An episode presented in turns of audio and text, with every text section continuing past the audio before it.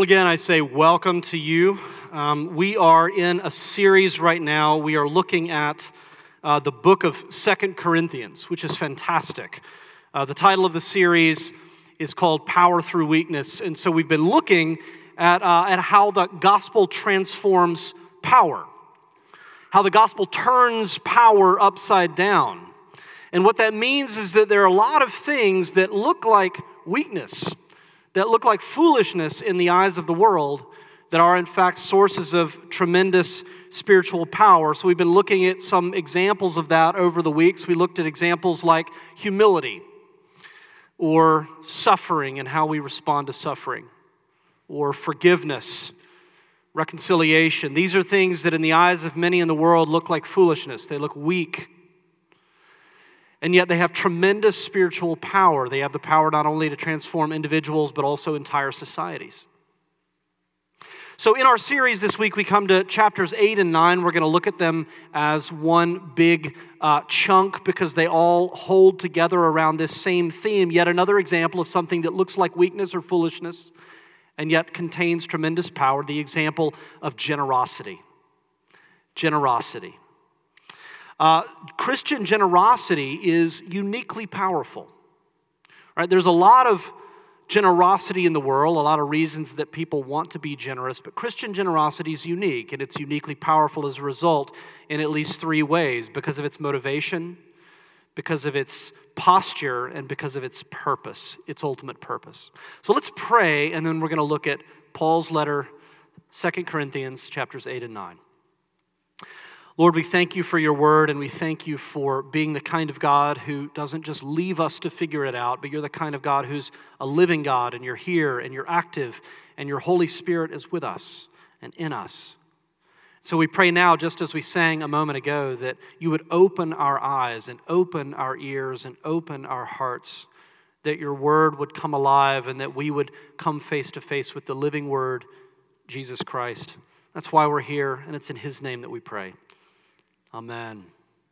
So, first of all, let's look at the motivation for Christian generosity. Just to give you a little context, Paul is raising money to send aid to the church in Jerusalem. The people are very poor there, the Christians are very poor there. There's a lot of reasons for that. People would come there on pilgrimage and, and wouldn't have job or a place to live, and they would convert to Christianity. They would end up staying. There were people who wanted to work or do a trade, but they wouldn't sacrifice to the gods that they needed to worship in order to be part of the guild, and so their business suffered. There are lots of reasons why the Jerusalem Christians were poor. So Paul's trying to send aid, and Paul had reached out to the Corinthians to help be a part of this relief effort. And a year earlier, the Corinthians had started a giving plan, setting money aside every week during worship so that when Paul came back, uh, he could take it all to Jerusalem. We read about that in 1 Corinthians 16. So, so they had started out giving and they had started out doing it uh, with a lot of enthusiasm. But in verse 10, we learned that the giving had sort of petered out, it had stopped. And Paul's very concerned about that. And so he's writing in this section to try to encourage them to make good on their commitment. He says, You made a pledge, now please fulfill that pledge. And what I want you to notice is his concern is not primarily the money itself. His concern is really the hearts of the Corinthians. His concern is their spiritual health. And so he's trying to motivate them to continue giving. Now, notice what he does not say here. He does not say, now's a great time to give because of the tax benefits. He does not say, you should give because it's going to build your character, it's going to be good for you. He doesn't say you should give because it's going to make you feel good. He doesn't say you should give because if you don't give, these people have no hope. He doesn't say any of those things that we very often hear uh, during charitable giving campaigns. Look at what he says. He says in chapter 8, verse 8, I say this, complete your gift not as a command, but to prove by the earnestness of others that your love is also genuine. He connects their giving to their love. Spiritually mature Christians are motivated to give not because anyone convinces them to give.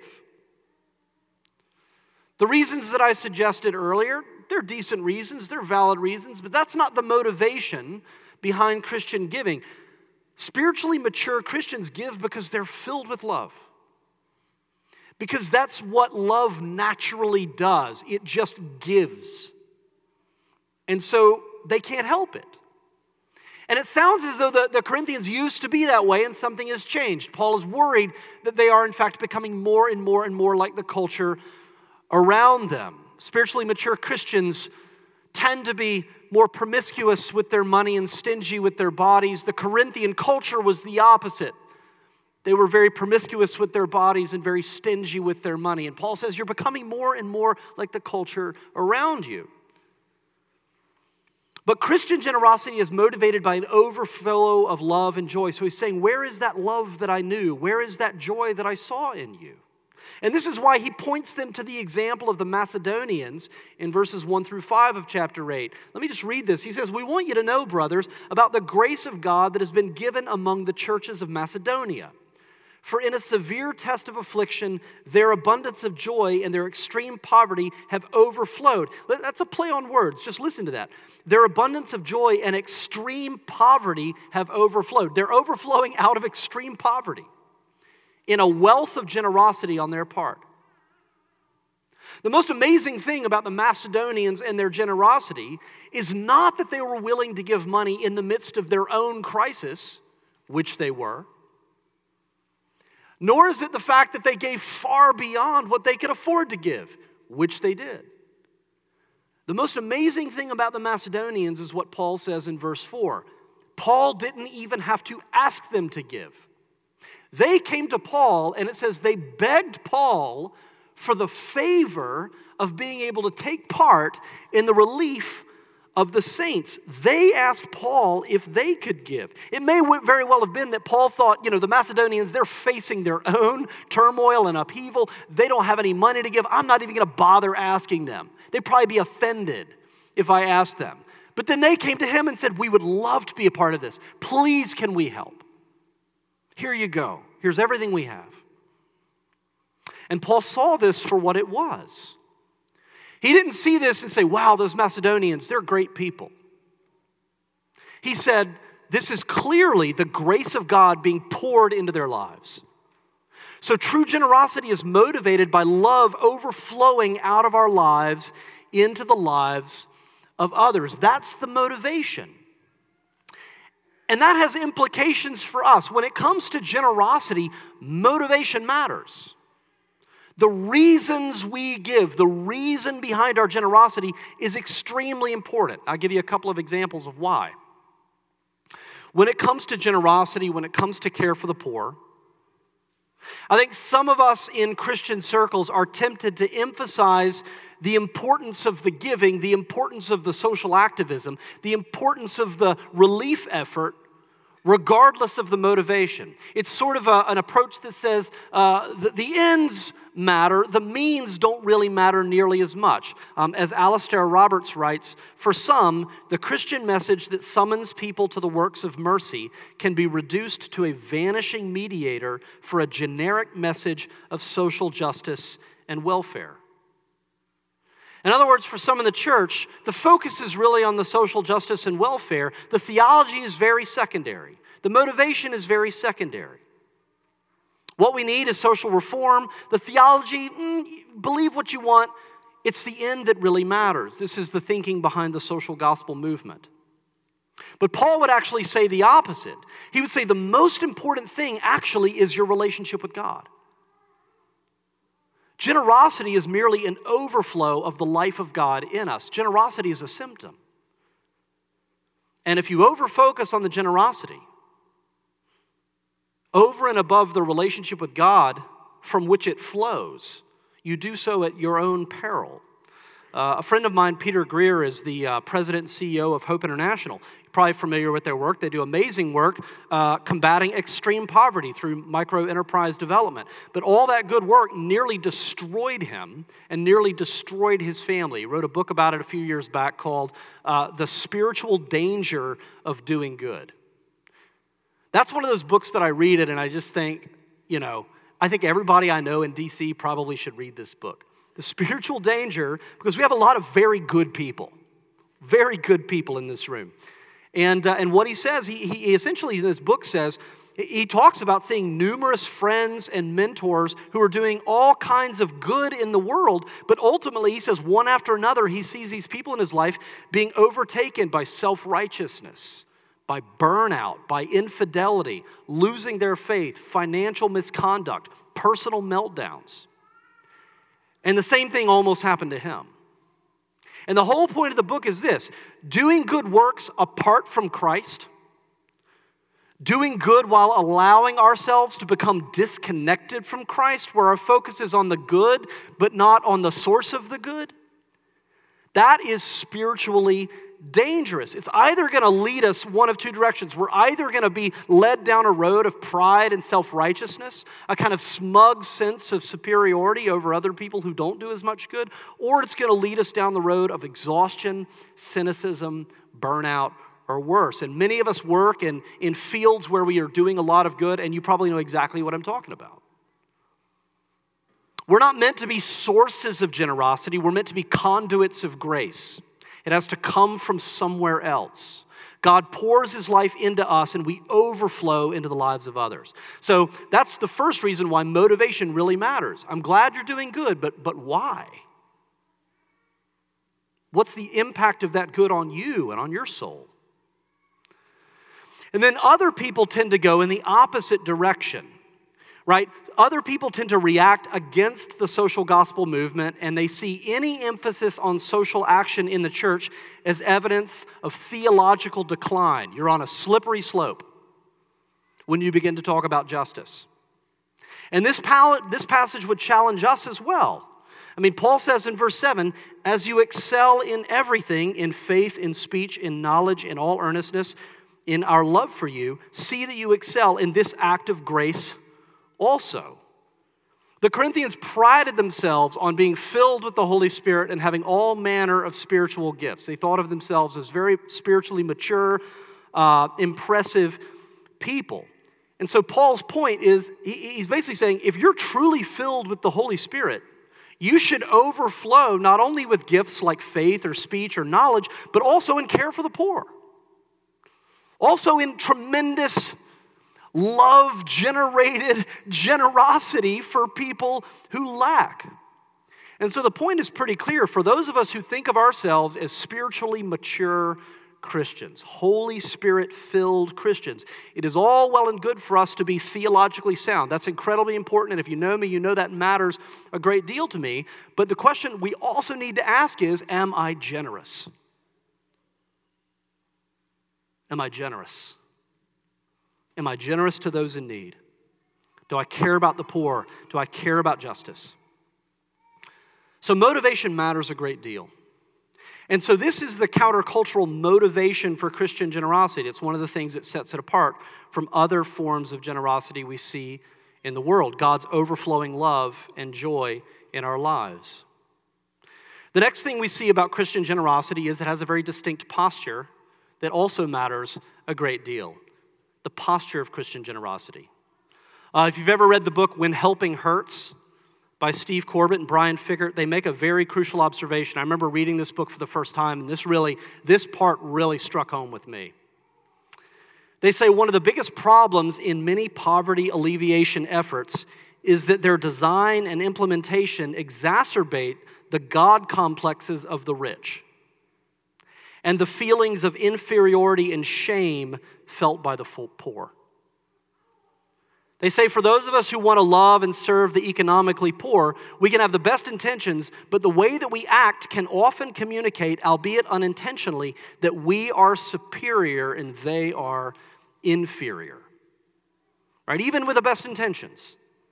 That can be the message that comes across. And that's why Paul's words in verses 13 to 15 are so important in chapter 8. He says this As a matter of fairness, your abundance at the present time should supply their need, so that their abundance may supply your need, and there may be fairness. Now, we read that, and if you know the context, you think, What abundance? What does he mean by their abundance? Aren't the Jerusalem Christians dirt poor? Isn't there a crisis? They don't have any abundance. Paul actually says more about this situation in Romans 15, verse 27. what we learn is that the Corinthian Christians were economically rich, but they were spiritually poor. They're economically rich, but they're spiritually poor. The Jerusalem Christians are economically poor, but they are spiritually wealthy. They're spiritually rich.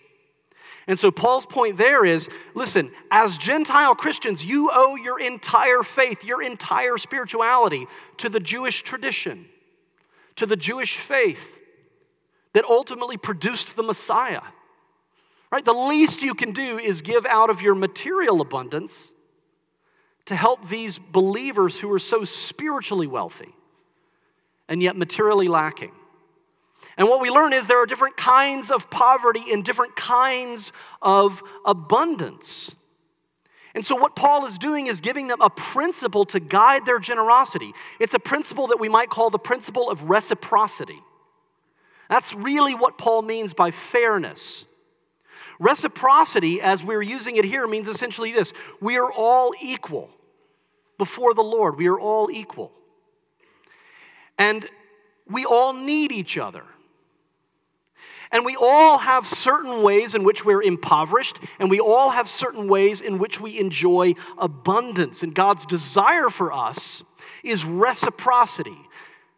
That out of my abundance I would supply your need, and out of your abundance you would supply my need. We need each other. And then Paul takes this even further. He says in verse 15, he quotes from the book of Exodus, from chapter 16. He says, As it is written, whoever gathered much had nothing left over and whoever gathered little had no lack. Now, he's referencing a very specific time in Israel's history when they had been set free from slavery in Egypt. They, had, uh, they were wandering in the wilderness, and God was leading them and providing for them in the form of manna, bread from heaven. And so, what Paul is saying to the Corinthians is pretty amazing. He's saying, listen, you need to stop seeing yourselves in terms of Gentile and Jew. You need to stop seeing yourselves in terms of rich and poor. You are one people. You are one people. God has made us into one people. And don't think the Exodus is just some story from back in the day that applied to some other people, but not you. He's saying, just as God once led his people, Israel, out of slavery in Egypt and provided for them in the wilderness in the form of manna, so God is now leading all of us, his church, out of slavery to sin and death. We are in the midst of our own exodus. And this exodus is going to last until the new creation.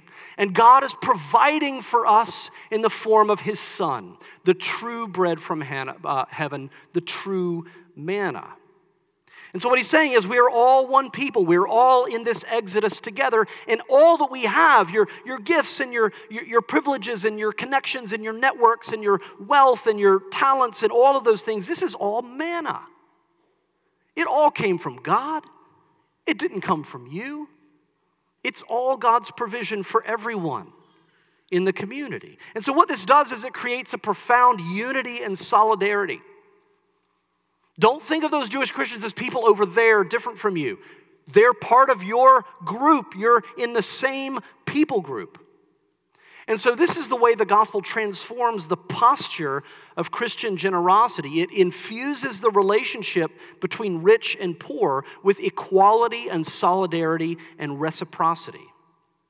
So, instead of exacerbating the God complexes of the rich, lest we think of ourselves as saviors, the gospel says, listen, you are just as broken, you are just as spiritually needy as anyone else. And don't let your bank account lead you to think otherwise.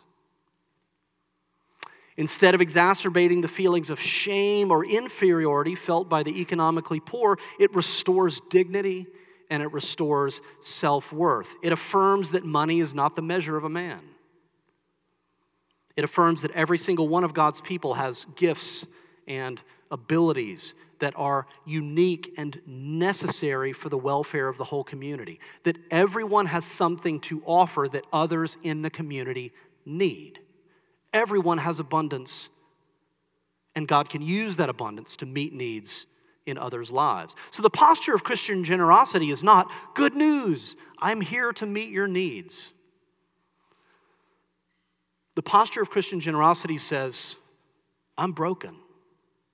You're broken. But the good news is that God has sent the true manna from heaven, Jesus Christ, and we both need him.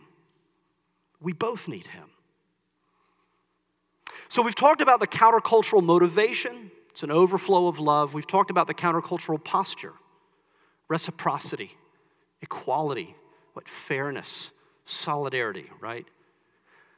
But what is all of this for? What's the point of Christian generosity? This is a third thing that really sets it apart. Why is it so important that we are motivated to give as an overflow of love and joy? Why is it so important that our posture be one of equality and solidarity and reciprocity toward those we seek to aid? And the answer is, according to this text, because this kind of generosity is the kind of generosity that doesn't bring glory to us. All right, if I'm the source of generosity, then when you see me being generous, you say, wow, that guy's such a generous person. But the intention behind Christian generosity is not that people would say, wow, look at those people and how generous they are. It's that they would say, look how generous God is. Look how generous God is. The goal is to bring glory to God. As he says in chapter 9, verse 13, when you give generously to those in need, they will glorify God. Not they will glorify you. Those Corinthians are amazing. They will glorify God because of your submission that comes from your confession of the gospel of Christ. They'll say, that kind of generosity doesn't make sense. People asking to give in the midst of their own crisis out of money they don't even have. They'll say, that doesn't make any sense. And the only way to make sense of it is the gospel. Right? The purpose of Christian generosity is not just to meet material needs, it's to point people to the only one who can meet our deepest spiritual needs. That's why we read in, in chapter 9, verses 6 to 15 the emphasis is not on the amount we give, but on our hearts. Right? Paul actually says, listen, we should give what we've decided in our hearts beforehand to give. And he makes it very clear you should give what you're able to give. Don't give out of what you don't have. The Macedonians, that's a miracle. That's amazing. But he says, as a general principle, don't give out of what you don't have. Give what you've decided to give. Give out of what you do have. The main point he's trying to make is it's not about how much you give, it's about your, your, your, the, your, the purpose behind your giving. God desires it to be something that we do cheerfully and joyfully. And so we need to ask okay, well, if it's meant to be an abundance of love and joy, and we're called to give cheerfully and joyfully, where does all of that joy come from? How do we get it? You know, because as I listen to myself saying this, I'm thinking, I'm a pretty stingy person, honestly. And I'm thinking, I, I'm not sure I can, how can I get this in me? How can I manufacture this in me? And the answer is you can't. We, we have to ask, what's the secret behind the Macedonians' generosity?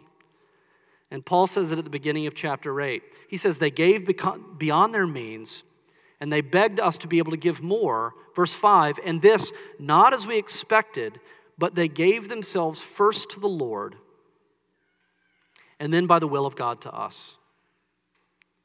The reason that they were able to give so freely to others is because they had already given themselves to Jesus. And we ask, well, why would they do that? What motivated them to do that?